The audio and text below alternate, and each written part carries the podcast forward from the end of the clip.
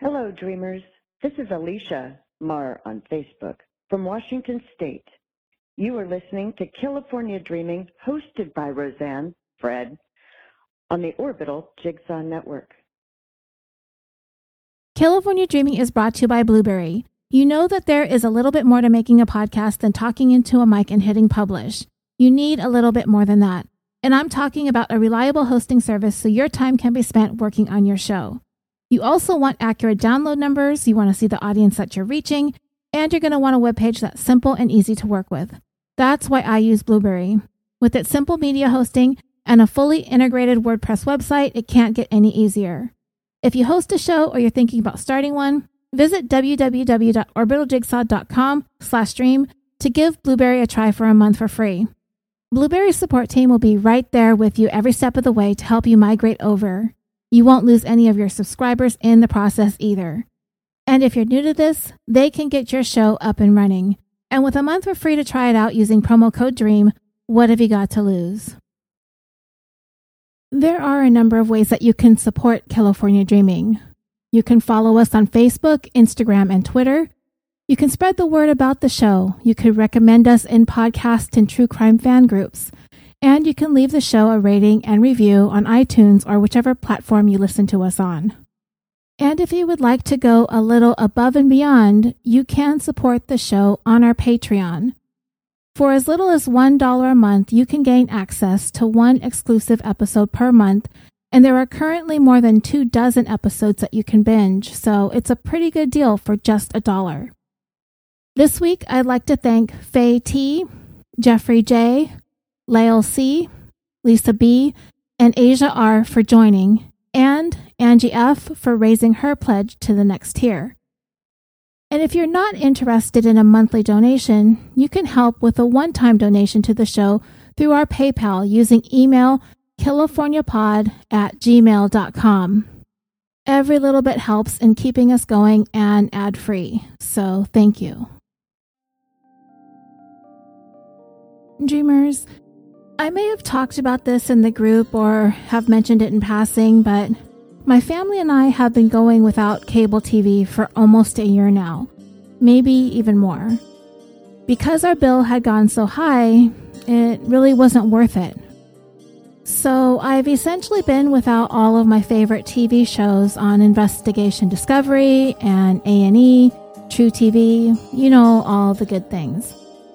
But recently, David signed us up for Sling TV, which streams a good number of cable channels and some local ones too, so I am back in the mix with my true crime shows.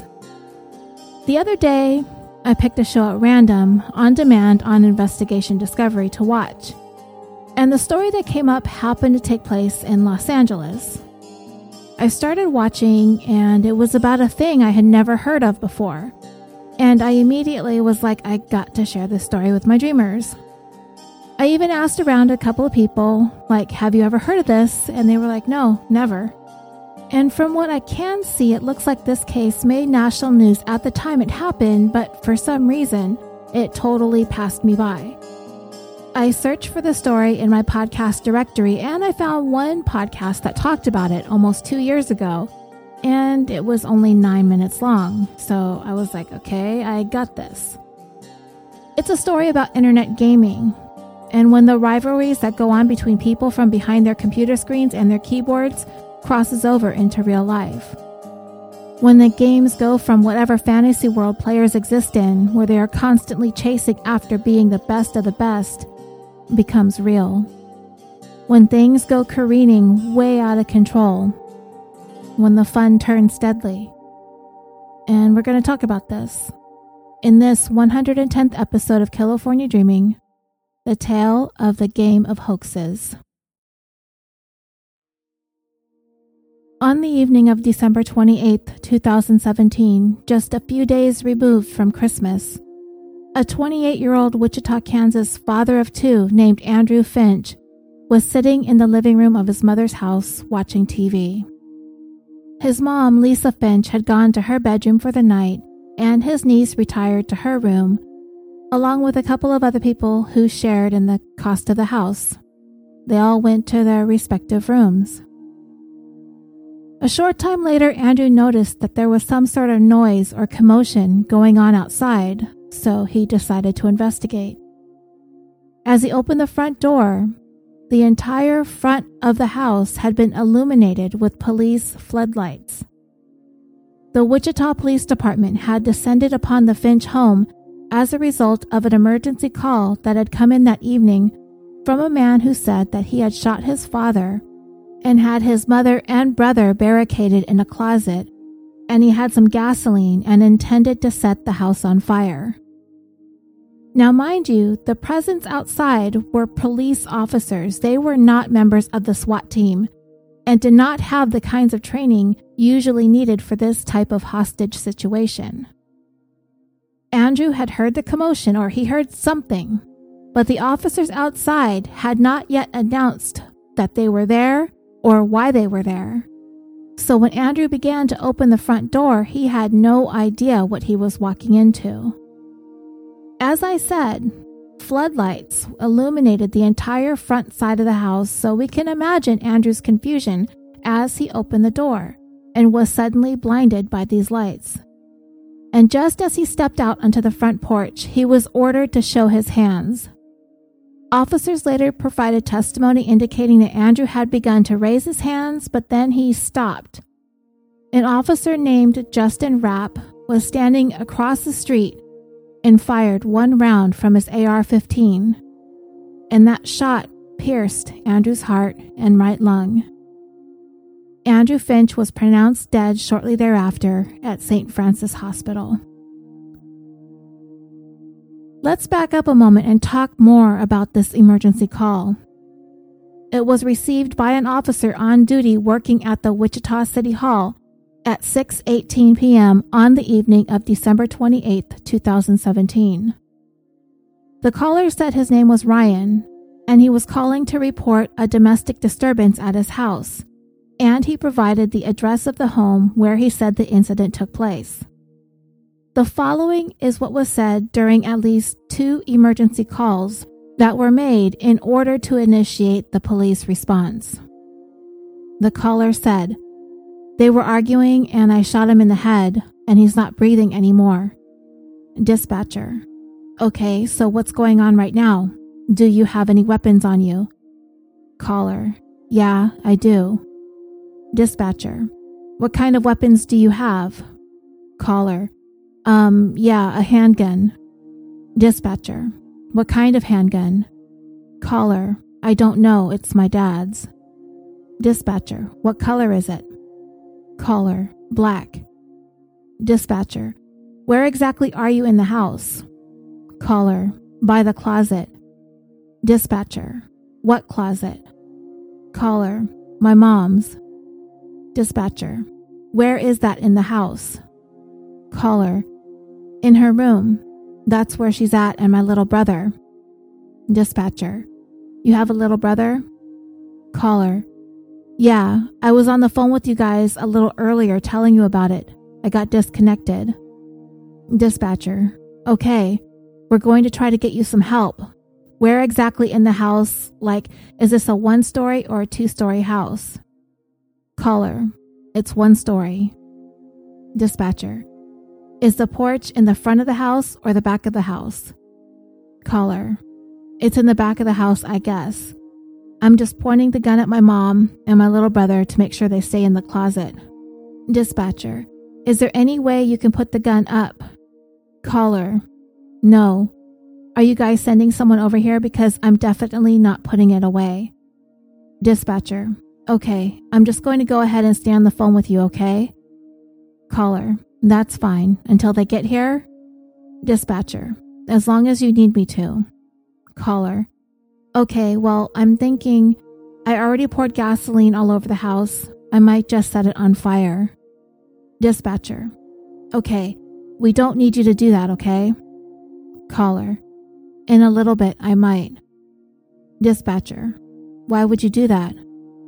Caller. Do you have my correct address? Dispatcher. Can you verify it for me again? Caller. It's 1033 West McCormick Street.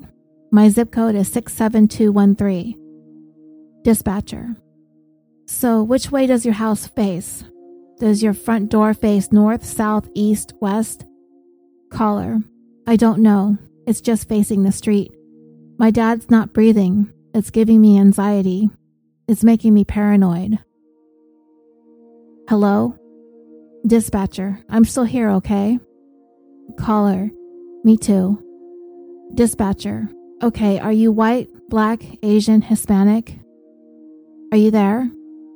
Caller, yeah. Are you white, black, Asian, Hispanic? Caller, it was an accident. Dispatcher, okay, that's fine. Are you there? Talk to me. Hello? Are you there? The dispatcher got no more answers from the caller. So now police are arriving at the address. There is police body cam video of the shooting. The portion of the video the Wichita Police Department released starts with what you can kind of see from the front of the house is Andrew Finch appearing to exit the home through the front door, or at least starting to exit the home. At second one of the video, an officer shouts, Show your hands. At three seconds in, Andrew is emerging and an officer shouts, Walk this way. At six seconds, the officer is about to repeat his previous command of walk this way, but he is cut off as he is saying walk by a single gunshot. And Andrew falls to the ground on his front porch. Now, according to a December 29, 2017 article regarding the shooting in the Wichita Eagle, Deputy Police Chief Troy Livingston at a press conference provided a detailed timeline of what exactly happened. When the officers arrived at the address, they were prepared to confront a hostage situation based on what the emergency caller had described. They had surrounded the house on all sides, Andrew opened the front door, and of what followed next, this is what Deputy Chief Livingston said. Officers gave him several verbal commands to put his hands up and walk towards them. The male complied for a short time and then put his hands back down towards his waist. The officers continued to give him verbal commands to put his hands up and he lowered them again. The male then turned towards the officers on the east side of the residence, lowered his hand to the waistband again, and suddenly pulled them back up towards the officers to the east. The officers on the north side of the street feared the male pulled a weapon from his waistband, retrieved a gun, and was in the process of pointing it at the officers to the east. Fearing for those officers' safety, the officer on the north side fired one round. And I told you already that that round pierced Andrew's heart and right lung. Now, of course, they're thinking they have a dead body inside, so they need to clear the house before any medical aid can be given to Andrew. And he is shot through his heart, so he's gonna die. I did look it up to see if there is a chance of surviving a shot through the heart, but it depends on which part of the heart is penetrated, the trajectory of the bullet, and you pretty much have to be shot inside a hospital with immediate medical and surgical intervention to manage the gunshot wound. Andrew made it to the hospital approximately 17 minutes after he was shot, but there was nothing that could be done to save his life. After Andrew was shot, four people inside the home were handcuffed and removed, and this included Andrew's niece, who was 17 at the time, his mom, Lisa, and two roommates that they shared the house with. According to Lisa, they were all made to pretty much have to step over Andrew in order to be brought out of the house and sat down on the ground in the freezing cold December evening. Officers entered the home and did a thorough search. There was nobody dead inside. No one had been taken hostage. There was no gun on the premises. Andrew himself he did not have a gun on him or near him. He was unarmed when he was struck, and that bullet was fired by an officer named Justin Rapp. And I'll have more to say about him as well as Andrew's family towards the end of the story. Nobody dead inside, no guns, no gasoline had been poured around the house. Nothing. Literally nothing was going on inside this home. So, what the hell is going on here, dreamers? Well, Andrew was the target of a swatting. Swatting. S W A T T I N G. Like swatting a fly, so to speak. But it is actually a slight play on words using the acronym SWAT, as in the SWAT team, the Special Weapons and Tactical Team. Dreamers, I had never heard of anything like this. So when I started watching this show on Investigation Discovery, my mind was blown. But here's the thing this is not new. It's a prank. That's a pretty old fashioned prank. And it's just become a little bit more sophisticated over the years. Swatting is making a hoax emergency call in order to send in a heavily armed response team to another person's house. In order to get a heavily armed response, the hopes are to get the SWAT team out there essentially. A person has to make a serious enough of a report to elicit that level of a response from law enforcement. It has to be something like a bomb threat or a hostage situation or a murder. And swatting is actually on the brink of being classified as an act of terrorism because it is intended to intimidate its target and because of the possibility of there being a threat of injury or death occurring as a result. It is a crime to make a false report that initiates such a response and can result in someone being found guilty and serving jail time and or paying a fine or both as well as having to cover the full cost of the armed response that occurred as a result of the false reporting. So, we have to ask here what exactly was it that Andrew Finch did that caused someone to want to prank him like this? Well, the answer is sadly, nothing. He did absolutely nothing. So, how is that possible? Well, I'm going to explain it all to you. And the more you come to understand the chain of events that led to Andrew's tragic death at the hands of law enforcement, the more you're going to find just how unbelievably petty this whole entire thing was to begin with. So let's talk about that and how it was Andrew got caught in the middle of this trifling online feud between two jerks playing Call of Duty World War II. What was the feud over? Well, it was a bet. A wager between two guys playing Call of Duty online. You're probably sitting there thinking to yourself, wow, this must have been some kind of big time stakes for this to have boiled over into one of the players opting to get revenge by having his opponent's house swatted, right? Well, according to multiple sources, the amount supposedly lost on this wager was a dollar fifty. That's $1.50. That's it. I wasn't clear exactly on how the bet was made, what the bet was over, and how it was lost, but essentially what happened was an 18 year old named Casey Viner of North College Hill, Ohio, who went by the online name of Baperizer. It's like Vaporizer, but with a B and 19 year old Shane Gaskill of Wichita, Kansas, who went by the online name of Miracle, also spelled weird. So I guess these two were teammates in a game, and while they were playing, Shane accidentally killed Casey, and this caused Casey to get upset, and it grew into a pretty heated argument between the two players. At some point, Casey threatened to swat Shane, so Shane responded by daring Casey to do it and even went so far as to post his address and basically said, Go ahead and try. The thing is, the address that Shane gave wasn't his address. I did read somewhere that it was a random address, but I did read and confirm that it was a previous address of Shane's. Whatever the case, at the time that this happened, he was not living there and this was no longer his address.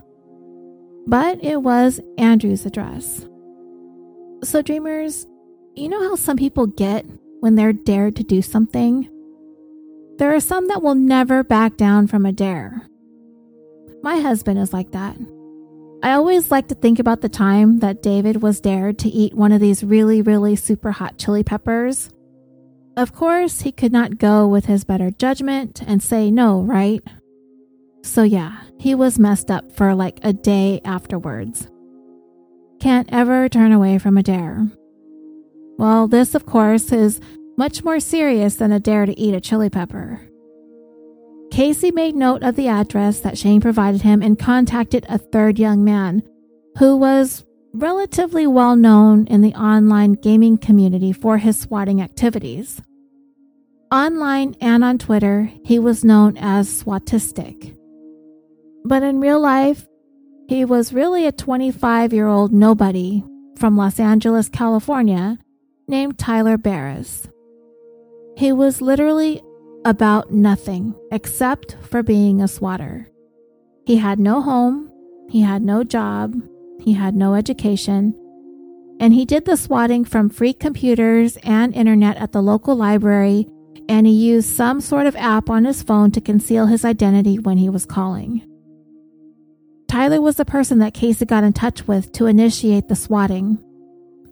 So, how did we get from a petty online feud to Andrew Finch being shot dead on his own front porch.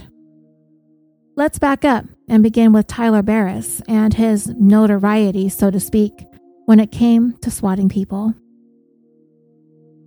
There is a journalist with Wired magazine named Brendan Koerner, who I guess I want to say sort of took a liking to Tyler Barriss. From his writings and his interviews that he's given on the case, Brendan comes across as incredibly sympathetic to Tyler and all the things that led up to the events of December 28, 2017. And as we go along, because this journalist came to be so close to this case and to Tyler as well, as I believe they continue to communicate to an extent even to this day, and Brendan Koerner has written numerous articles for Wired Magazine about this case, I will be referencing his work periodically. By the time Tyler was 22 years old, his father had already passed away, and his mother pretty much walked out on him, so he was taken in by his grandma, Wendy Gregory. It does not appear that Tyler was working at this time, nor was he attending college. He spent the bulk of his time playing first person shooter games online with his Xbox specifically a game entitled Halo. His grandma, though he had his share of responsibilities around the house, did not appear to be making too much of an effort to encourage Tyler to get off the games, to get out of the house, to sign up for some classes at the community college, or to look for a part time job in order to find some sort of balance in his life.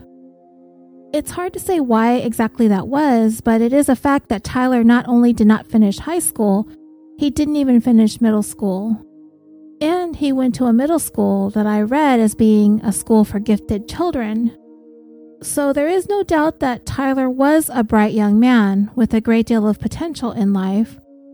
But that being the case, it's going to be a challenge to find even an entry level job anywhere these days, as most places tend to require the prerequisite of at least a high school diploma to even be considered. As for Tyler's grandmother, Wendy, the only thing that I can really think of that was going on with her is perhaps she felt a great deal of heartache over the hands that life had dealt Tyler, having lost his dad and then to be abandoned by his mom. It's possible she just did not want to push him. Maybe she saw him as emotionally fragile and felt it was just easier to allow him to indulge in the things that he was happy doing and if that is being on an Xbox day and night, then so be it. Even Brendan Koerner said in an interview on Investigation Discovery that one of the most tragic aspects of the story is the fact that Tyler's grandmother allowed his Xbox to replace his primary caregivers. The Xbox kept Tyler occupied. The Xbox was essentially his babysitter. Now, that certainly doesn't cast Tyler's grandmother in the best light, which I don't necessarily feel is fair to her. It's not an unusual thing for grandparents to step in and raise their grandchildren for one reason or another. Because we are true crime fans, we see it often in cases when perhaps one parent is killed and the other parent is convicted of said killing. Oftentimes, the task of finishing raising their children falls onto the shoulders of the grandparents. And they've all been through all this already. They are many years removed from having raised their own kids and then suddenly they find themselves starting all over again. But now they're older, and they might not exactly know what it means to raise a kid in the contemporary world. There's a whole new set of societal issues that did not exist when they raised their own children the first time around. Now, granted, there are some grandparents out there who are pretty hip to what the kids are up to these days, but I mean, come on. Think about your own parents and grandparents.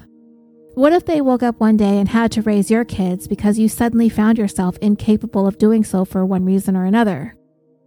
Thinking about my mom raising my daughter makes me shudder, to be honest.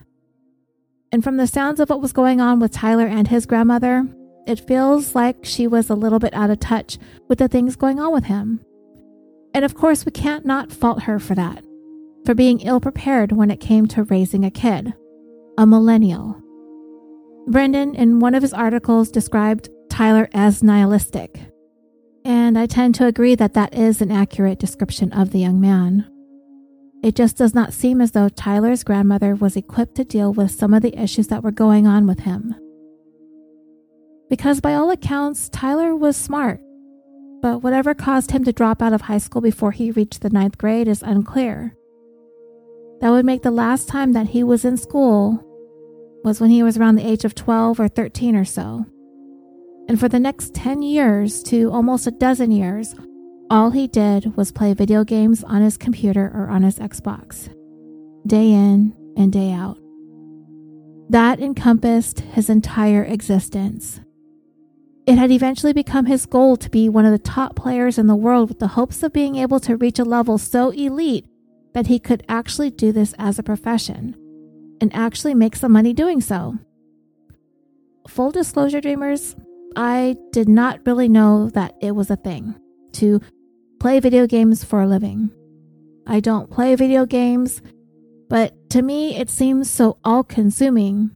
But I had to look it up to see how someone becomes a professional gamer. And according to Intel.com, there are eight easy steps, apparently.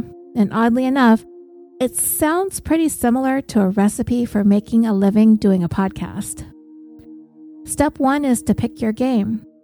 Find the game that you are good at and pretty much practice around the clock against the most skilled players in the world and play until you become an expert at it. Once you do that, you have to build a reputation as both a single player and a team player. Step two is to stay motivated to keep practicing at being the best, and winning at these games and earning money are the two biggest motivators for an online professional gamer. Step three is to practice.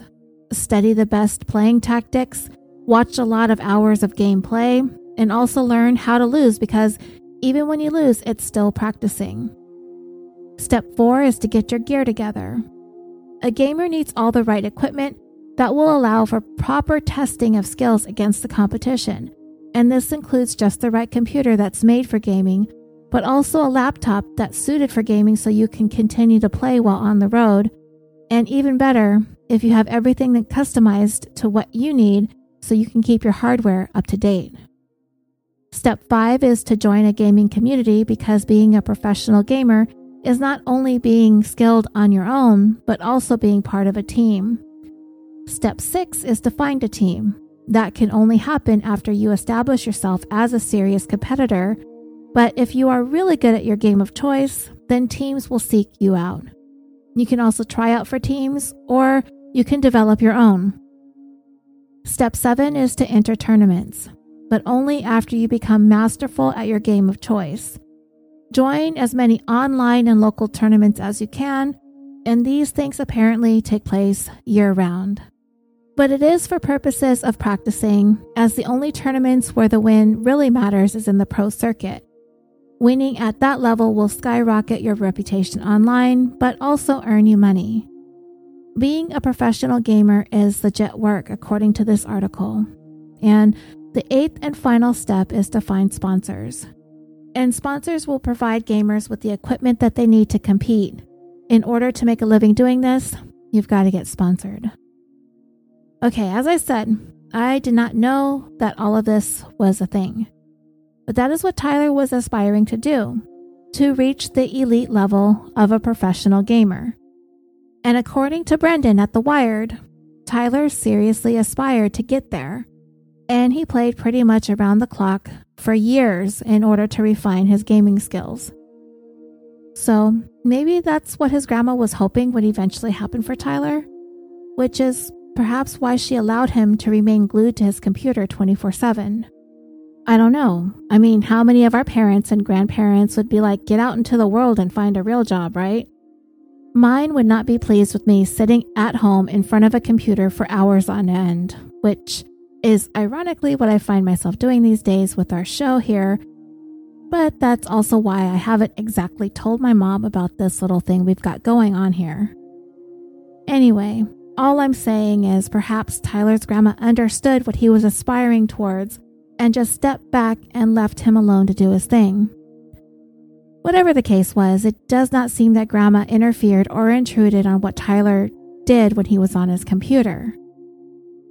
Now, to be clear again, I am not a professional at anything, and I do not know the kind of toll that the years and years of being so focused on a video game, especially during some really important years growing up, becoming a teenager, and getting into young adulthood, can have on a person but I can imagine it's not the healthiest way to experience those formative years. And according to an article in The Wired, because of all the years that Tyler spent in this online world, it did have a deep impact on the manner in which Tyler perceived and coped with the real world surrounding him. Now, I can only assume, based on events to come, that the road to getting into the pro world of online gaming was not as smooth as Tyler thought it would be. I don't really know all that much about playing video games online. The whole thing just sort of passed me by. I've never played, my kid never played, and David, I asked him, and when he was younger, he said he played Halo online, but it never really seemed like something that he did endlessly for hours on end Maybe during the summertime, but during the school year, not so much. But it had me wondering is there really such a thing as the best player in the world? I mean, at any given moment, isn't there always going to be someone else out there that's better than you? And that perhaps being the so called top player in the world changes every single time someone else happens to win a tournament whoever wins the most money or gets the most sponsors or the combination of all of that. And the official top player changes with every new tournament. It didn't seem like Tyler was getting anywhere close to being part of the elite. And I honestly don't know what he could have done differently to have changed that for himself because it's hard, at least for me, to understand how you get to that point. It's not like being the fastest runner on the planet or the greatest swimmer, or the best quarterback, where an athlete becomes the best at what they do over the course of years and years of dedication and practice. There's something that's intangible when it comes to gaining a measure of notoriety as a gamer, because there's so many other potential great players out there, the possibilities to me seem infinite. Being great at the game was eluding Tyler and it was beginning to frustrate him. And along with all of this, rivalries begin to form. And with that comes the trash talking. And the trash talking can very easily escalate. Players can become quite angry and argumentative with one another. And sometimes those rivalries cross over into real life. And that is exactly what happened to Tyler in February of 2015.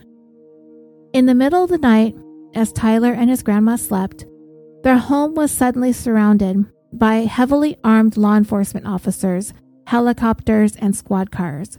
I mean, it was a huge response to an emergency call made by one of Tyler's online gaming rivals. someone had called, given Tyler's address, with the caller claiming that he had shot and killed his brother. As Tyler was down on the ground with automatic weapons trained on him, he told the officers, I don't have a brother. But he knew what this was all about. He had just gotten swatted. Tyler had apparently made someone online really mad and they retaliated by having the SWAT team sent to his house by making a false report to emergency services. And the call had to be serious enough, as I said earlier, like a murder or a hostage thing, that would bring about this heavily armed response. And sometimes these swatting events are captured on camera from the swatting target's own webcam, and these videos end up getting posted online as a means of intimidating players. For Tyler, getting swatted was a turning point for him. It didn't intimidate him, he was enamored with it. As a young man who really had very little going on in real life, the idea of swatting seemed like such a cool and powerful thing to be able to pull off. To be able to cause all of these militarized law enforcement officers to come out in force with helicopters and automatic weapons and to cause them to do what he wanted them to do, to Tyler, it would be a power trip to make something like that happen against some of his rivals. Now, for the life of me, I have no idea why these guys want to give out their home addresses to people online, but if I had to guess, I'd say it all goes back to not backing down on a threat or a dare. And with that, Tyler's online gaming aspirations shifted from being an elite professional gamer to becoming a masterful swatter. Now, a strange part of this, or at least to me it's strange, is journalist Brendan Koerner opined that for Tyler, being able to initiate a swatting incident was akin to turning police officers into real life video game characters. I really don't understand that line of thinking, but again, we're talking about a 22 year old who had nothing going on in his life for the past decade except for playing games online. So that would at least in part explain this weird logic and how he not only felt as though this behavior was okay, but he also got off on it too. It was a powerful thing for a guy who had little to no power otherwise. So Tyler set out to become a so called expert swatter. He figured out how to maintain his anonymity by hiding behind private networks and untraceable phone numbers. That way, he would be able to make these swatting calls without his identity being found out. He started making up scenarios that he would use in his calls to emergency services that would be certain to bring about a heavy SWAT team response and from his phone, he downloaded an app that allowed him to make the calls from a number that could not be traced back to him or his location. He finally made his first swatting call not too long after he was the target. And Tyler was able to watch his online rival get swatted because he was still playing and live streaming when officers burst into his bedroom. And it was highly amusing for Tyler as well. It gave him a pretty big rush that he was able to pull that off. To get those officers to bust in on his rival as he sat there and watched it all unfold.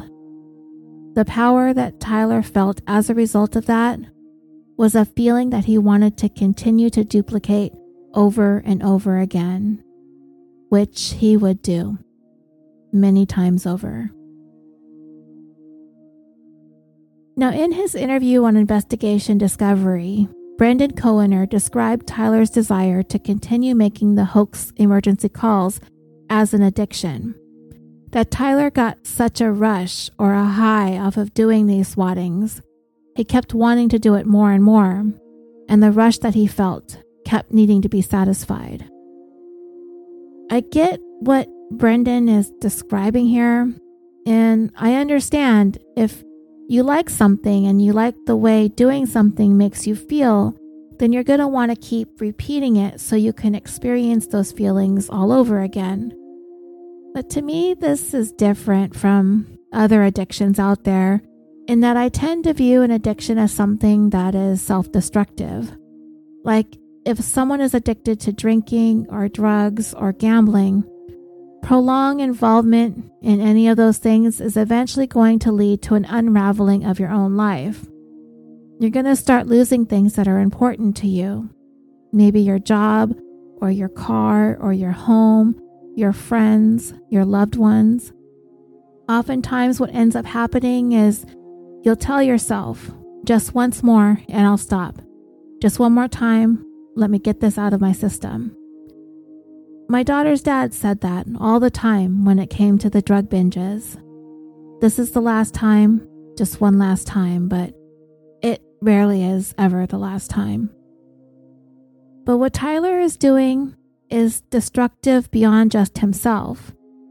He's doing it to cause harm or embarrassment to other people, not to himself, to people that he really doesn't even know.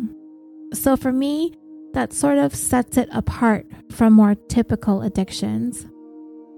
Addiction, in its traditional sense, does hurt others around the addict, but the person being harmed the most is the person who is using or drinking. Everyone else can choose to walk away while the addict carries on with the self destructive behavior. What Tyler was doing here, as we will come to find out, is destructive to so many other people who unwittingly got caught up in Tyler's pranks. He does so without any regards for the feelings of others. And we talk about people like this all the time. People that have antisocial disorders, like narcissists or sociopaths. They don't care about others and they do things and engage in behaviors that the average person would not do, such as making prank emergency calls. Is it possible that Tyler had little to no understanding just how dangerous what he was doing actually was? I don't know. He's not a stupid kid. He's sending police officers into what they believe to be an incredibly volatile, potentially deadly situation. These officers are heavily armed and they are on edge, not knowing exactly what it is that they're about to walk into. How could Tyler not know how deadly the games he was playing could potentially be? Or he may have really convinced himself that nothing could go wrong. These are professional law enforcement officers, right? They're supposed to know what they're doing when confronting a serious situation. Tyler may have really convinced himself that it was all just fun and games. So on September 29th, 2015, Tyler was sitting in the living room with his grandma while she was watching her local news channel. As they sat and watched, Tyler suddenly turned to his grandma and said, You know how much you like this news show? I bet you I could have this entire building where they have the news studio completely evacuated if I wanted to.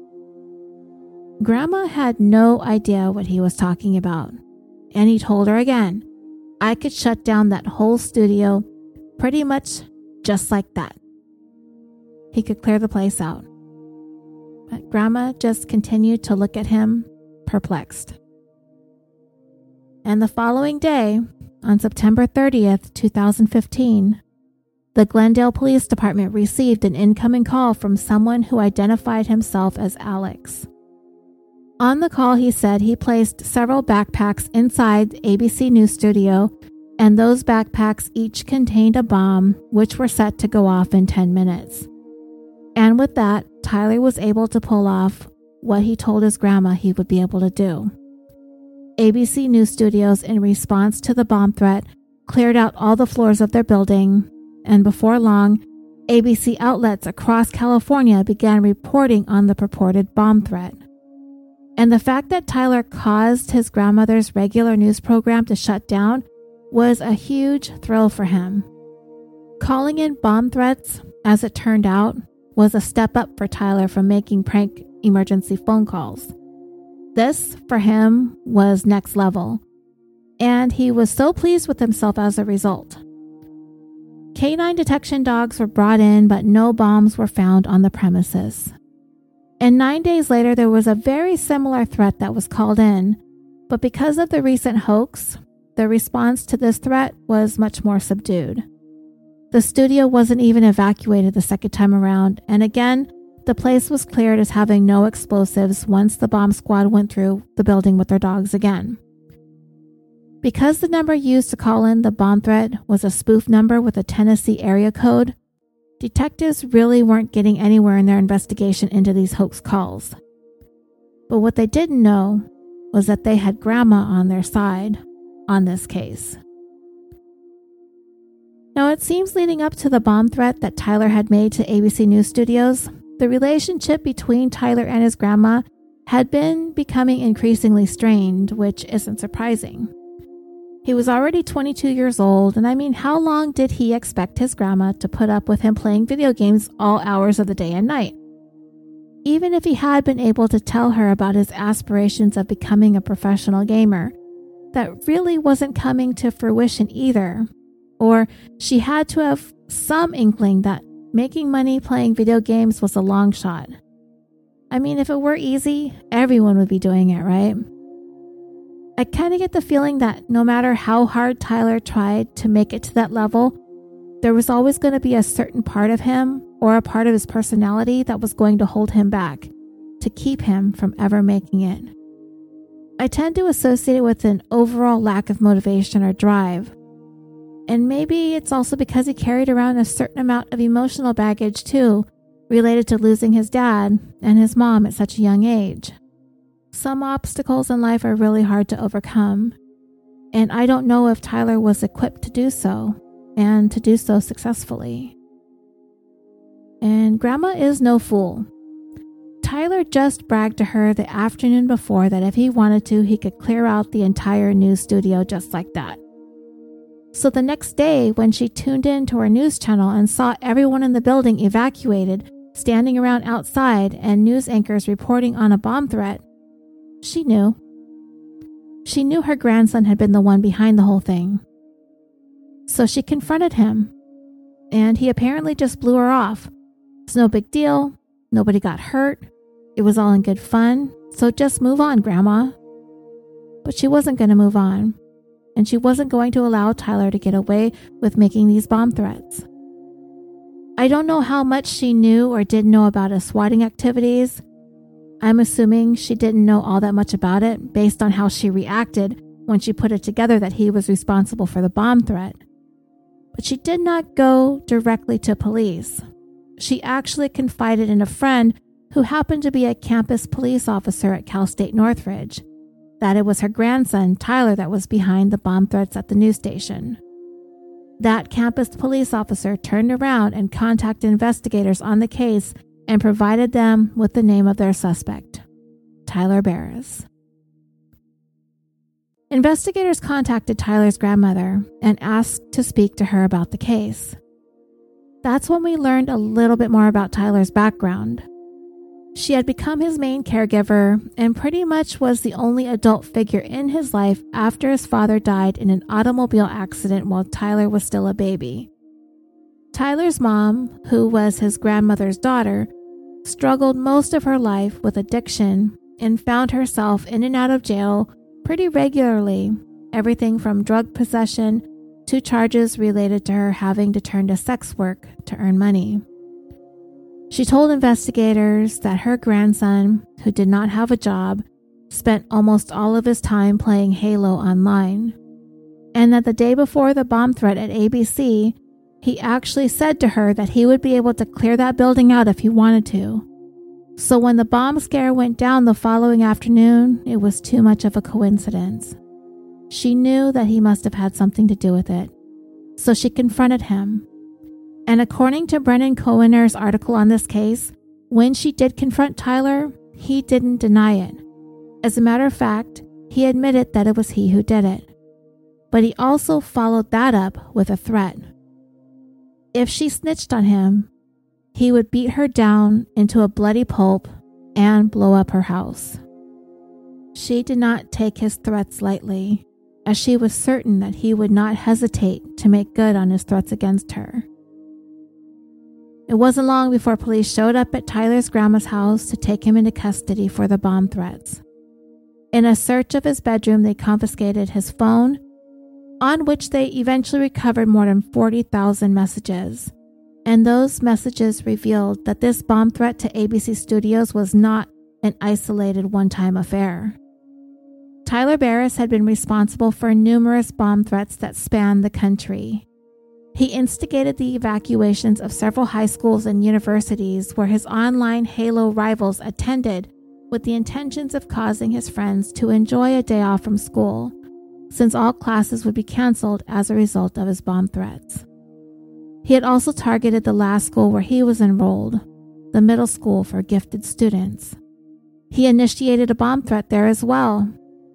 And then he would turn around and brag about it all on social media. Tyler's phone revealed his swatting activities as well as bomb threats.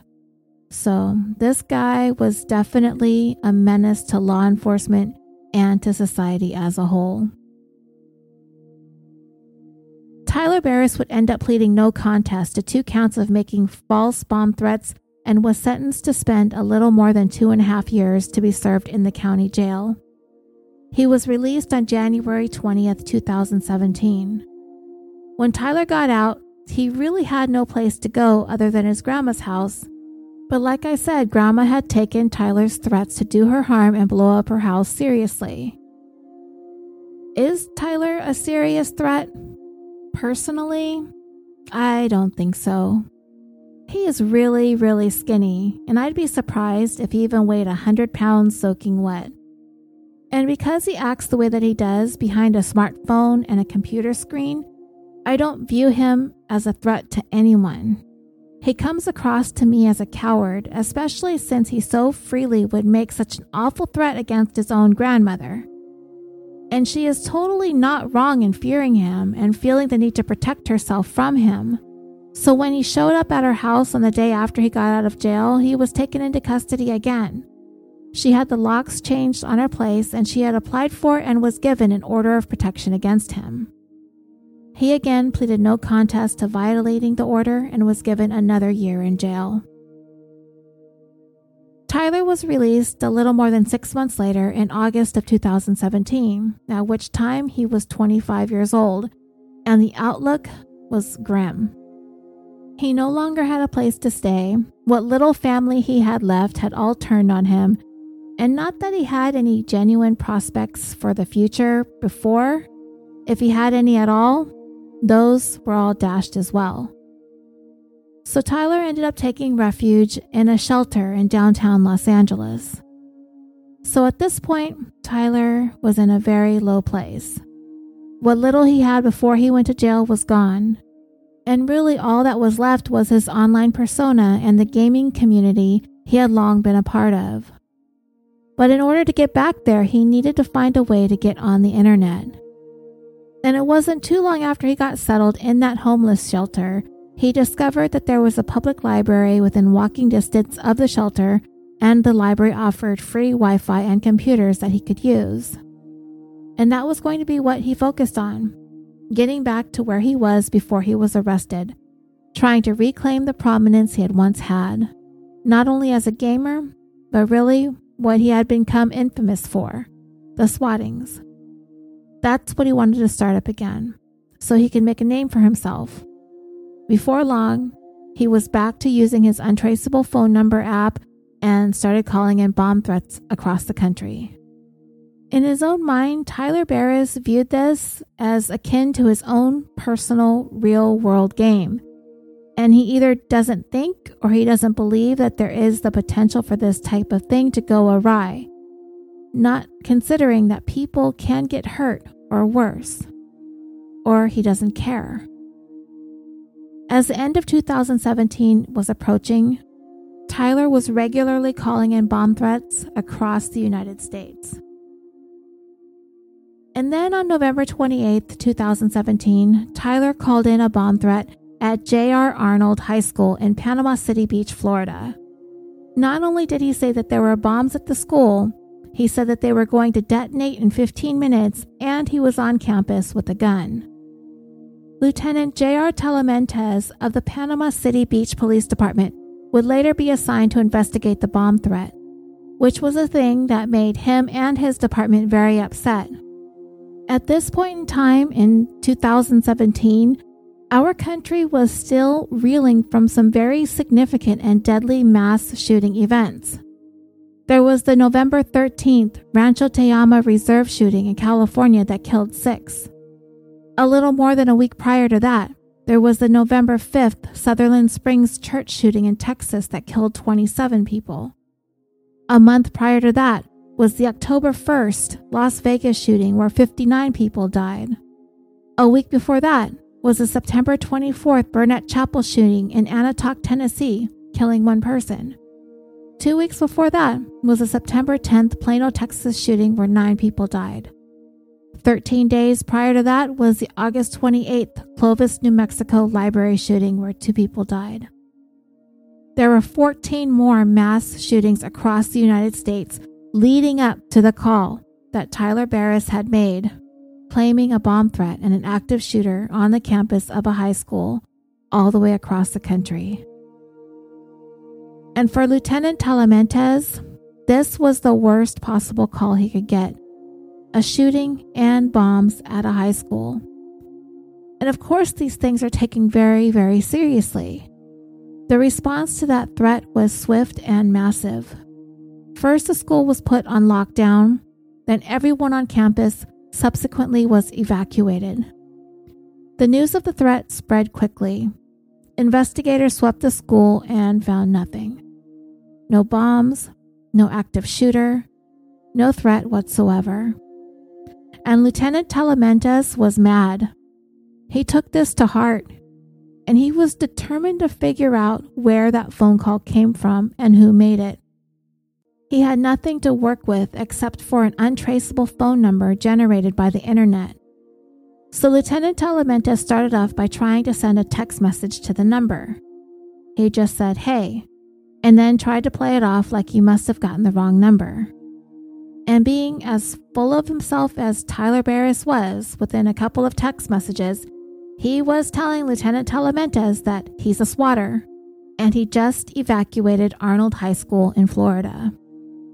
So Talamantez knows he's got the right guy. But this guy could be anybody and he could be anywhere. So Talamantez decided his best course of action would be to try and become friends with Tyler. And the hope was that the more he could get Tyler talking, eventually he would start revealing more and more about who he was and where he lived. And all the while, as Lieutenant Talamantez and Tyler are exchanging text messages, Talamantez had wondered if Tyler had any kind of suspicion if he was a cop, because Tyler was quick to chat with him almost too quickly. Maybe Tyler was the one playing him. But the more the two men got to talking, it soon became apparent to Talamantez that Tyler was a pretty lonely guy. Even would describe him as pathetic, but also in desperate need to talk to anyone who would want to talk to him about his swatting activities. So Talamantez tried to make it seem as though he was impressed and interested in his abilities to pull off these swattings, and luckily for Talamantez, Tyler was the type of person who enjoyed discussing it and bragging about it. Tyler had a great deal of pride that these major armed responses were initiated because of him. Eventually, Tyler wanted to get off the burner number that he had and asked Talamantez to hit him up on Twitter and gave him his handle, Swatistic, which is a mashup of SWAT and autistic, based on how the handle is spelled. Talamantez used the Twitter handle Jerry. In the meantime, as Lieutenant Talamantez is trying to figure out who and where Swatistic is, he is confident that Tyler doesn't know that he is being investigated for the bomb scare at the Florida school, and he is continuing to target places for more of his hoax phone calls. And Tyler is picking more prominent high profile locations. And what exactly does that mean? Well, he started off calling in a bomb threat against federal buildings. For example, the Federal Communications Commission, or the FCC, was having a meeting that was being broadcasted live, and it was suddenly evacuated, and the building was searched using detection dogs, all of which was streaming live as it happened. And Tyler got to watch as his work unfolded in real time in a federal structure. And all of this was happening from the free Wi Fi and the free computers just up the street from his homeless shelter. This was literally the highlight of Tyler's day, making this sort of thing happen and being able to watch it unfold. It is pretty sad and pathetic, but the thrill for Tyler was a huge deal for him. It literally became his entire identity being known for this stuff. And he bragged about it on Twitter by saying, I swatted the FCC and MLG Dallas, which is Major League Gaming. I'm not busted yet. If you can't pull off a SWAT without getting busted, you're not elite hacking god. It's that simple. And I had to look up the word leet on Urban Dictionary, spelled L E E T, and it means elite. And it can also be spelled using numbers such as 1337 or L33T. That tweet was sent out on December 22, 2017. Back in Florida, Talamantez was beginning to feel the pressure to try and figure out who this swatter was, as he can see that Swatistic is stepping up his game and continuing to phone in fake bomb scares, and he's picking riskier targets. So he decided to try and get to him from a different angle, using the assistance of a colleague a young female officer on the force. And the idea was to try and get Tyler to send a photo, and he figured the best and easiest way might be to try and get a good looking woman flirting with him. Enter into the investigation Patrol Officer Savannah Gorman. And the plan was this her name was going to be Gloria, and she was going to pretend to be Lieutenant Talamantez' aka Jerry's girlfriend.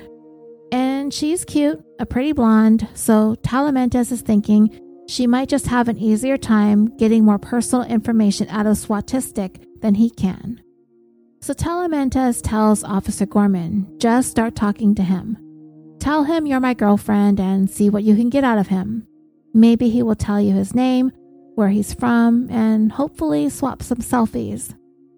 But Talamantez was clear. When the conversation gets to the point where you ask for pictures, make sure not to show her full face. So, using the Twitter handle Gloria Gamer 4, she sent a picture of herself, like with a baseball cap on, sort of obscuring part of her face. And Tyler replied back, Is this a trap? He questioned her as to how old her Twitter account was and the fact that she barely used it and she explained that she had been with the guy who asked her not to use the social media account anymore. Before long, Tyler started becoming flirtatious with Officer Gorman. So once he started telling her how beautiful she was, she was able to ask, What about you? Send me a pic. In the beginning, Tyler was hesitant to send a picture or to give out too much information about himself. But it didn't take long before his ego got the best of him and he finally sent out a selfie to Officer Gorman. It wasn't the best or clearest picture of Tyler. He pulled a hoodie over his head and his face was partially obscured by the phone itself as he took the picture in a mirror and sent that to Officer Gorman on November 30th, 2017. But it was a start. So, without straight out asking for his name, his date of birth, or where he lived, the officers decided to try to get more information about him in a roundabout way. So, Officer Gorman sent a message asking if he had any tattoos and says that she loves tats on guys. He said that he didn't. She asked him if he was seeing anyone, telling him that he's pretty cute, and he said no, he wasn't. Eventually, she asked if he was from PC, which of course is Panama City Beach, and that's when he revealed he was in California, and even went further to reveal that he was in the Los Angeles area. So now Lieutenant Talamantez wanted to try to narrow down where exactly in Los Angeles Swatistic is, because you know, it's a pretty big town. He wanted to try to get Officer Gorman to get him to send another picture maybe with some stuff or landmarks in the background, so they can try and narrow down his exact location. So she sent him a message and said, Are you sure you're not 17? You look really young. Send me another pic. So he sent her another picture, and it was a more clear shot of his face, and it appeared as though he was laying down in a bed. And there was a point in the back and forth message exchange that Swatistic revealed his actual name to Officer Gorman. He told her his name was Tyler. So they've got some pretty good information. Now it's just a matter of narrowing down where in Los Angeles Tyler is located. So Talamantez knew that a thing was going to happen in Los Angeles in a few weeks' time. Elon Musk's SpaceX was set to launch its Falcon 9 rocket at dusk on December 22, 2017. And the whole event was going to light up the entire sky over Los Angeles. And he knew that no matter where in Los Angeles Tyler was located, he would have a clear vantage point of the liftoff. So the idea was to try and ask him what was going on in the skies over LA and if he could go outside and send a picture of the launch, which he did.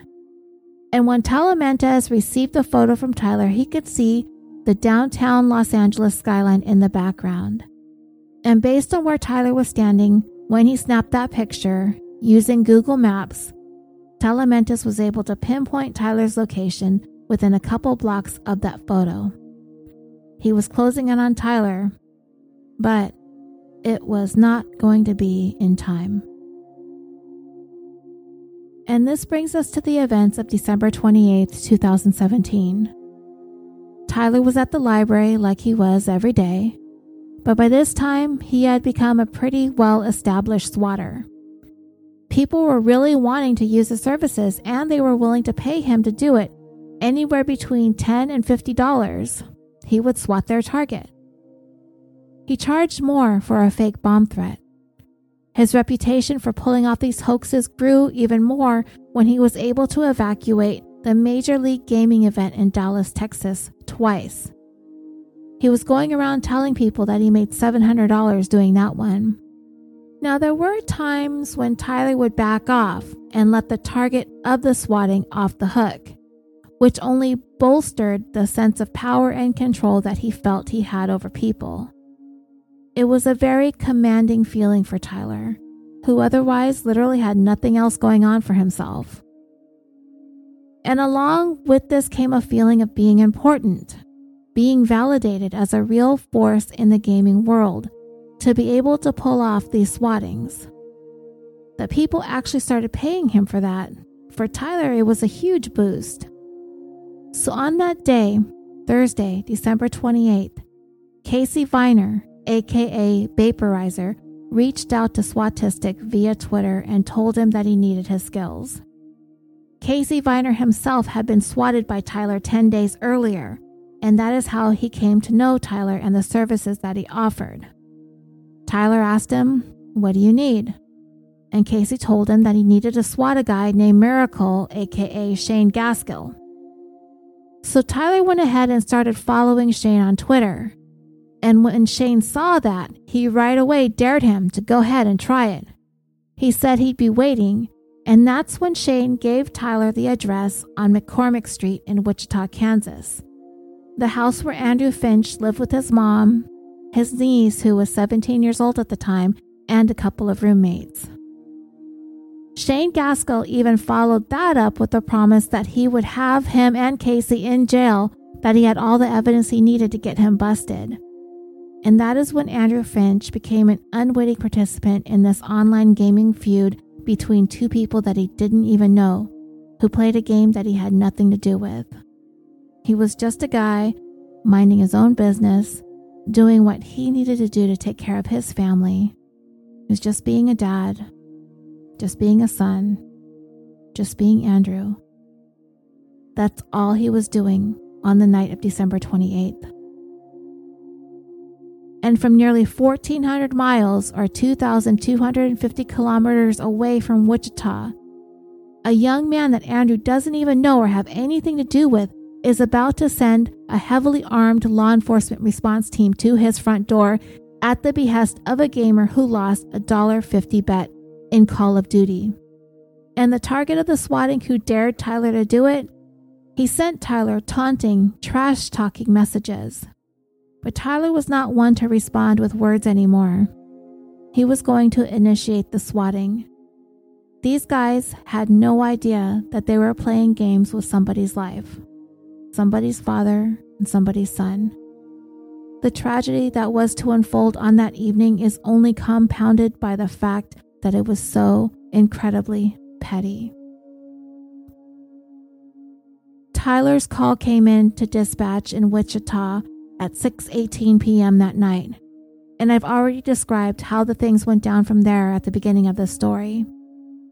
By the time the dust settled, 28-year-old Andrew Finch would be dead of a single gunshot wound through the heart fired by Wichita police officer Justin Rapp. The following information came from Brendan Koerner's 2018 article entitled It Started as an Online Gaming Prank, Then It Turned Deadly. Andrew came from a tight knit family. He had three siblings sister Adriana, Dominica, and brother Jerome, and they often found themselves staying at their grandmother's home, a small trailer on the east side of town, while they were growing up. Andrew was very close with his family and very protective. And it was in 2002 when tragedy struck the family. Andrew's sister, Adriana, died in an automobile accident at the age of 20. She left behind two young children of her own who would now be raised by their grandmother as their own dad had been deported to Mexico. So it was left to Grandma, Lisa Finch, and she, of course, had struggles of her own as a single mom, along with the plethora of health conditions that left her reliant upon disability benefits. Andrew, as things would have it, would start to take on the role of the father figure with his sister's children as much as he could. But when their mother died, he was still in high school, so there was only really so much that he could do. Andrew graduated in 2007, but he kind of, sort of, drifted aimlessly in life, at least to an extent. He tried taking some vocational courses at the local community college, but that didn't really pan out for him. He wasn't really ready to buckle down with the studies. Either he had a hard time focusing, or he was bored, or a combination of the two. Andrew was an artist, and he really enjoyed drawing. And his mom tried to encourage him to find a way to put those talents to work for him by possibly getting into some graphic design courses. But that really didn't spark any sort of interest in him either.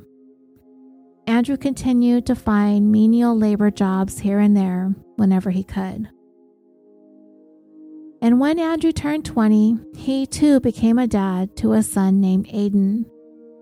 Aiden's mom was Andrew's girlfriend, but their relationship was rocky, and they often found themselves broken up and back together and broken up again.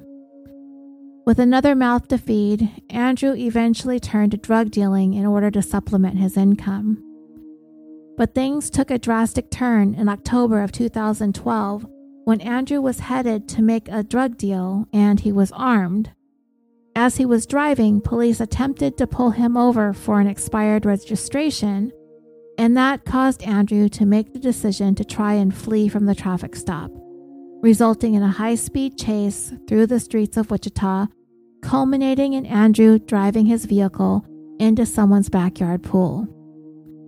Andrew would end up serving a year in prison, and it was during that time he became overwhelmed with the guilt of having left his mother alone to take care of not only his deceased sister's children, but now his son as well. The police chase and the stint in jail was a game changer for Andrew. Once he got out of prison, and in short order, he had a second child with his on again, off again girlfriend in March of 2016. It was a girl they named Danica, it was her birth, coupled with his time in jail, that set him straight for good. He landed a job as a cook at a Sonic restaurant in order to provide for his family properly. He continued to refine his artistic skills with aspirations of one day maybe operating his own tattoo shop. He also started attending church regularly. Though Brendan Koerner did not indicate whether or not Andrew was involved in street gangs, from what I was reading and seeing, it seemed as though he may have been involved in street gang activity when he was dealing drugs, but that's an inference I'm making based on some of the research into this case. So, the house on McCormick Street, where Andrew lived with his mom, his niece, and nephew, and a couple of others who shared the cost of rent and lived there too, they had all just moved into the place in March of 2017. On the evening of December 28th, the winter night was frigid. Andrew was in the living room. His niece, Adelina, who was 17 years old at the time, and his mom were settling into their rooms for the evening. It was at approximately 6:27 p.m. when Andrew heard that noise that caused him to investigate what was going on outside. It was difficult to see through the small windows that lined the front of the house, so he decided to open the front door. He thought maybe it was some of his nieces or nephews' friends that often stopped by to visit, but it wasn't their friends. There was a team of heavily armed Wichita police officers responding to Tyler Barriss's emergency call, the transcript of which I read to you in the beginning. And remember, these are not trained SWAT team members who are usually the ones dispatched to respond to a potential hostage crisis. These were regular patrol officers responding to the radio call that went out initiated by Tyler's emergency call. Now, let's be clear Tyler Barriss is not actually calling 911.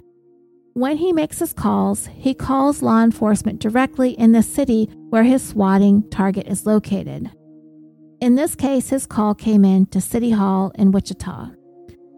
Nobody relayed the fact that this hostage situation call was not phoned in to 911, which would have deemed it unusual and may have raised some red flags that something wasn't right with this call.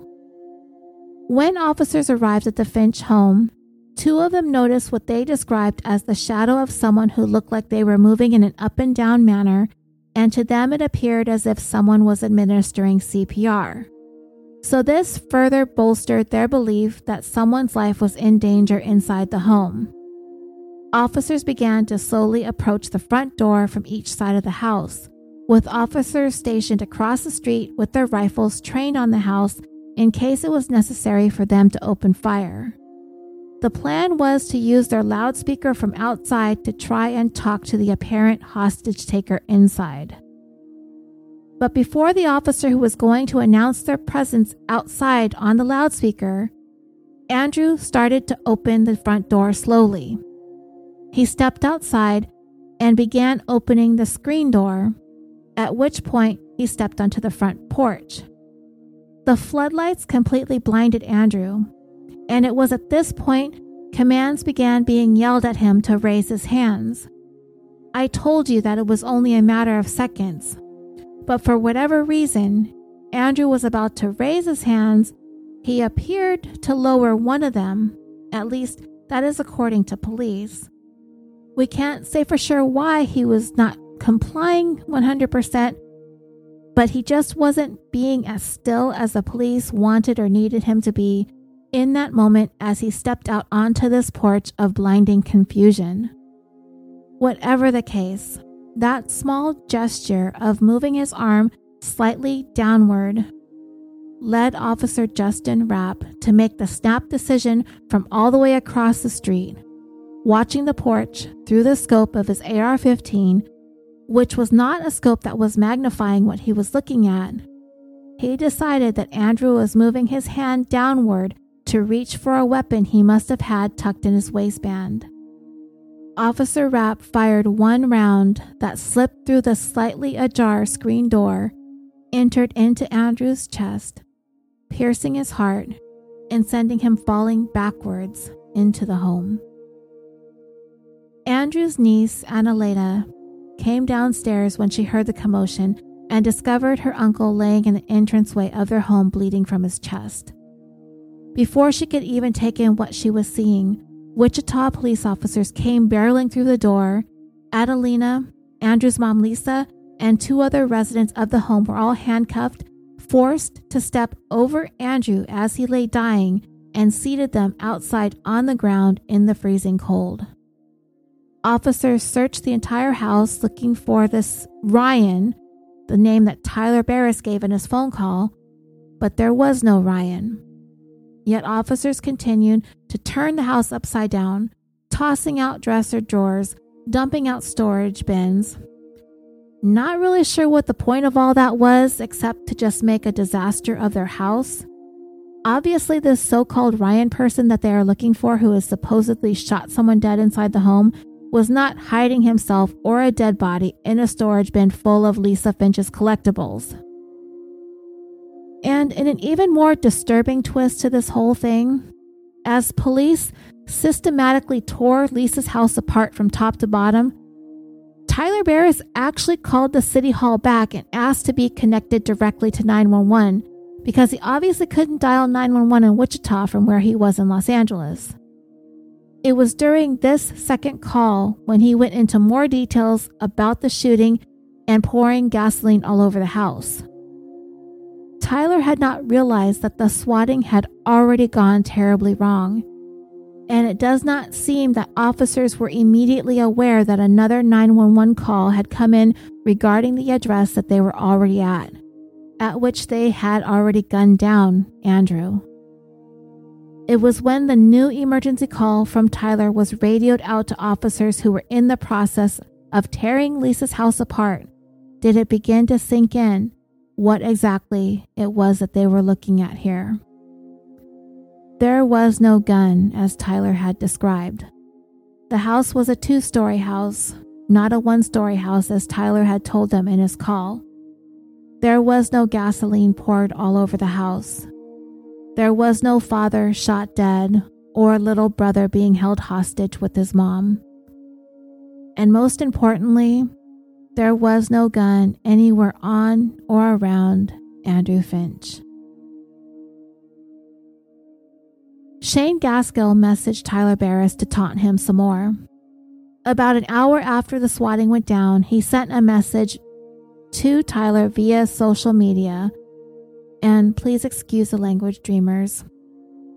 This shit has me dying. They showed up at my old house, retard. Shane Gaskill used to live at the McCormick Street house. His family was evicted the year prior. Tyler messaged him back and said, You gave an address that you don't live at, but you're acting tough, so you're a bitch. Shane replied, Anyways, good job, but you failed the mission because I told the fuck out of you guys. After that, Shane suggested that Tyler delete the tweet that he had made that had the direct message with the wrong address that he had given to Tyler, but Tyler did not delete it. As word got around that Andrew's death was being attributed to a hoax emergency call, and it is believed to be the very first time a death has come as a result of a swatting event, Shane contacted Tyler again and said that the three of them needed to delete everything. This had turned into a murder. But based on Tyler's actions, he was not appearing to be all that concerned that his hoax call actually led to Andrew's death. He ended up tweeting about it, letting his followers know that the house he swatted was on the news. But the Twitter warriors immediately began attacking Tyler for causing Andrew's death. He responded to all the vitriol by tweeting out, quote, I did not get anybody killed because I did not discharge a weapon, and being a SWAT member is not my profession. This only made Twitter users even more angry at him. Andrew's death was his fault. If not for his swatting, this never would have happened. The following day, Tyler Barriss actually conducted an interview with a YouTuber named Daniel Keem, who has a show called Drama Alert, which typically talks about internet and social media personalities, but he got Tyler to actually talk to him the day after Andrew's death. So Daniel asked him what happened, and Tyler told him he was minding his own business using the computer at the library when this guy, Casey Viner, messaged him and said, This guy just gave me his address and he thinks nothing's going to happen. Do you want to prove him wrong? Tyler agreed, telling the person who messaged him that he loves swatting kids who think it's not really going to happen. So Tyler got on Twitter and followed the target of the swatting, and this would be Shane Gaskill. So when Shane noticed that Swatistic was following him on Twitter, he sent Tyler a direct message with his address, basically daring him to go ahead and swat him.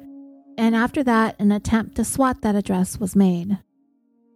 Daniel Keem asked Tyler, Okay, so you did the swatting.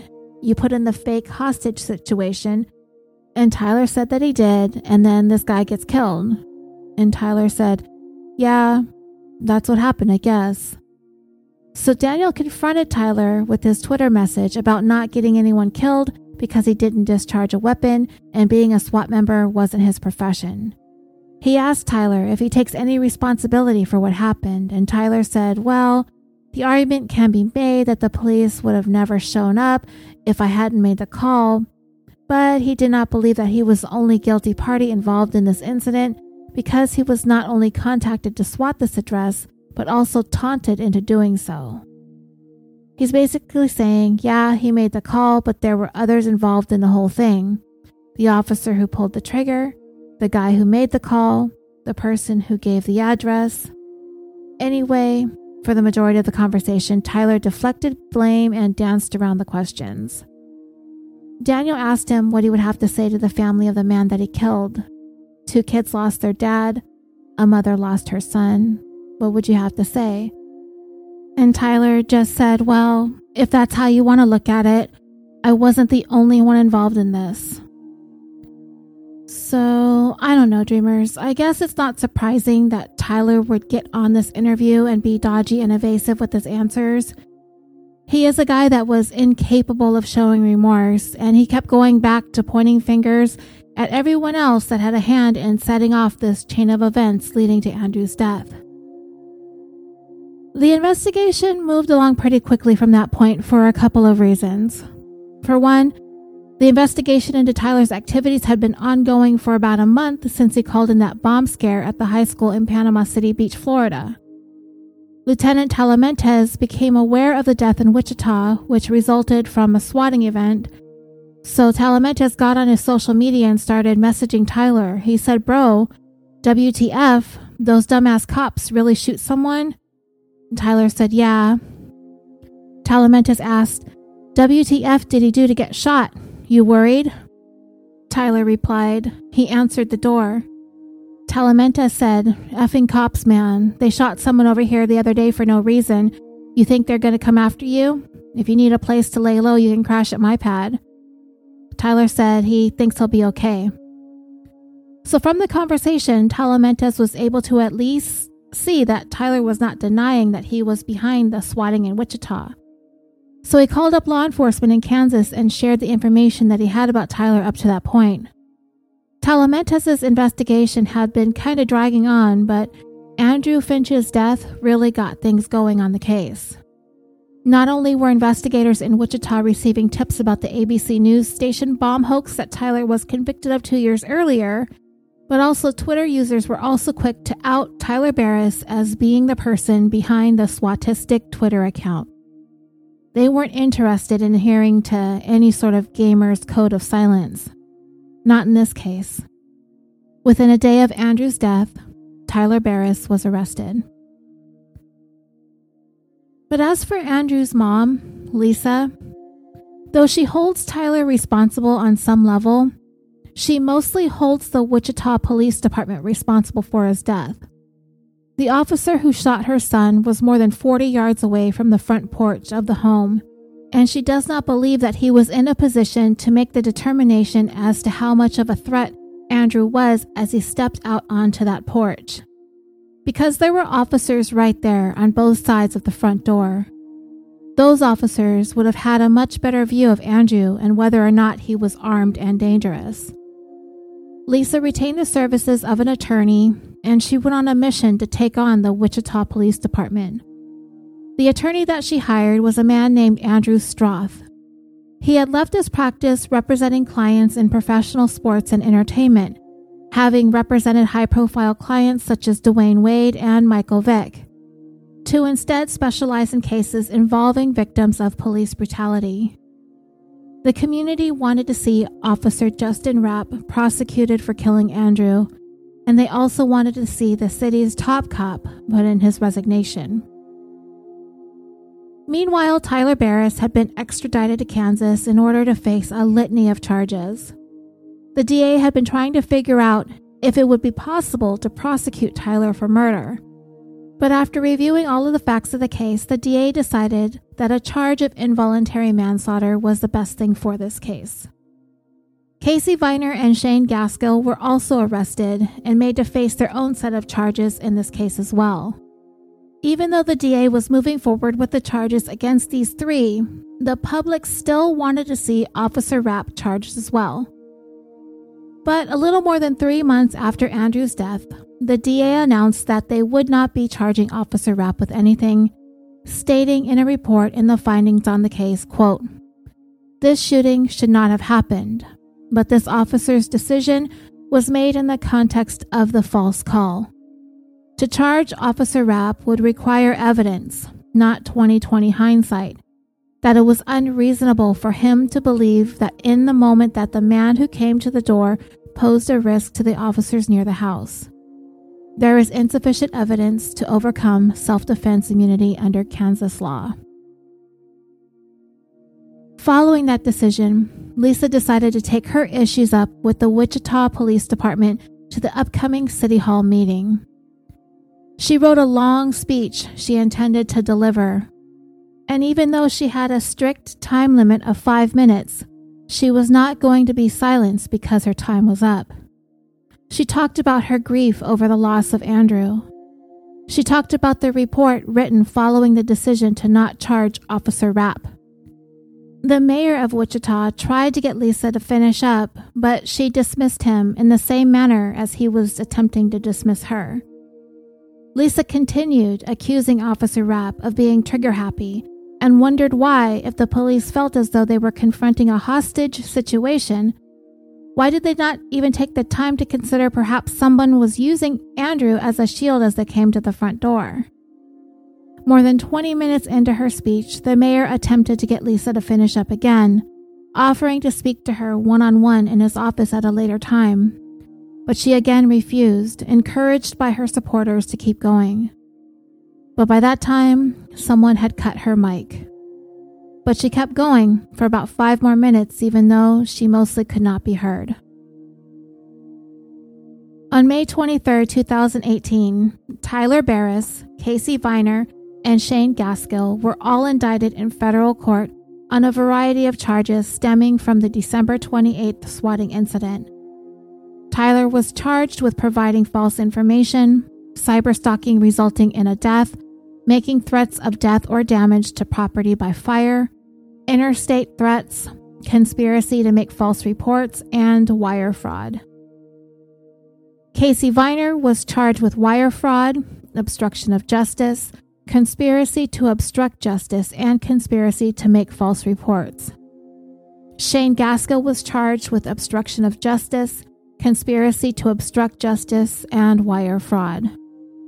And additional charges came about when it was revealed a couple months later that Shane Gaskill attempted to get Tyler to try swatting him again following the fatal shooting.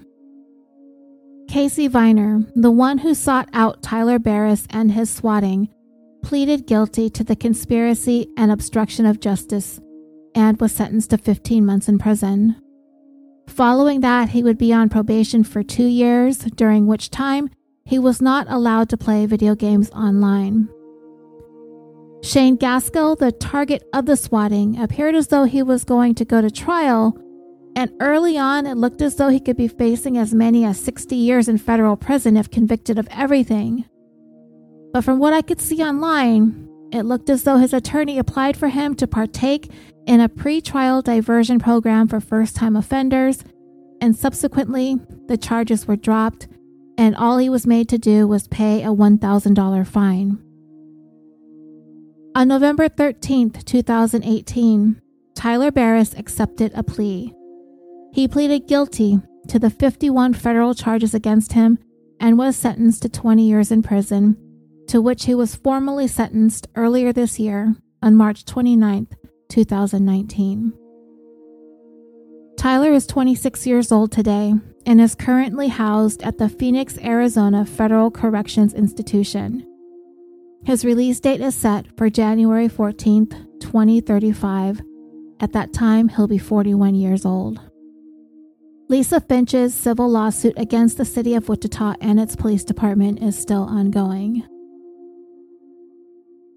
And yet, in another sad footnote to this tragedy, Lisa Finch lost another loved one on January 11th, 2019.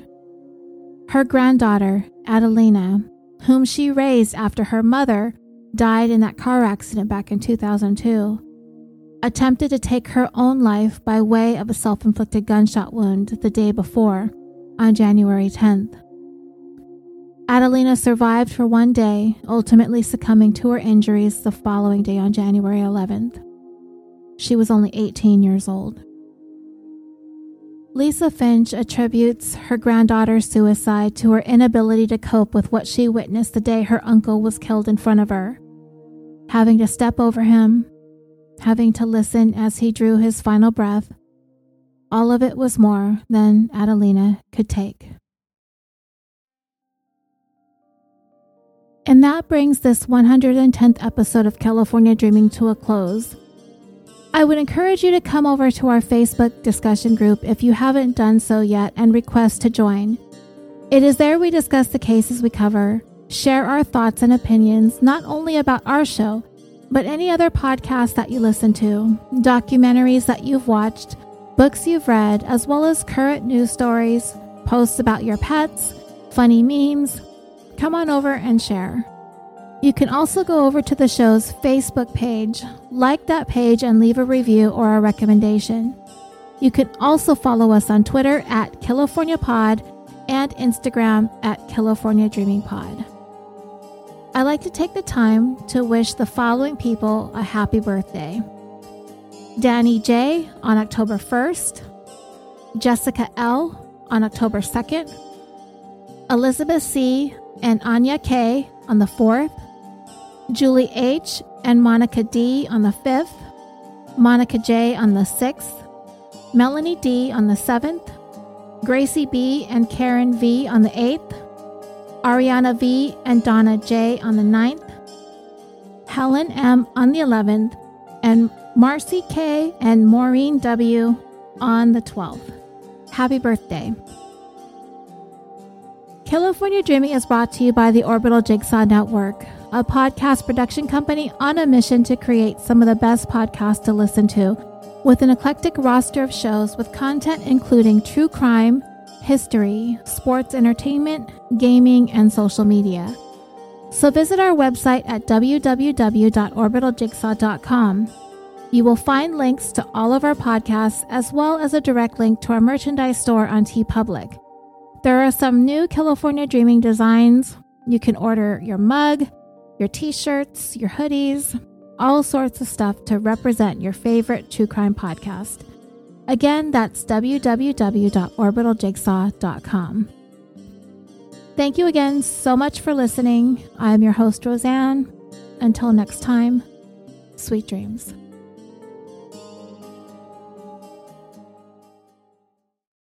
Hi, we're Eliza, Allison, and Carlin, and we're the hosts of Resolved Mysteries podcast. Our podcast follows the 80s and 90s television show Unsolved Mysteries, hosted by Robert Stack. We have a love for true crime and the unsolved. If you don't remember Unsolved Mysteries, we forgive you, but you don't have to know to get into our show. If you like true crime stuff, ghost stuff, alien stuff, or just stories about weird shit like Bigfoot, this is your podcast. The stories we cover range from totally ridiculous to truly heartbreaking. We do detailed research on all of the segments that Unsolved Mysteries aired, then drink some wine and give you the latest updates on every case. We talk about stories that will leave you laughing, crying, and occasionally outraged. Resolved Mysteries podcast is available on Apple Podcasts, Stitcher,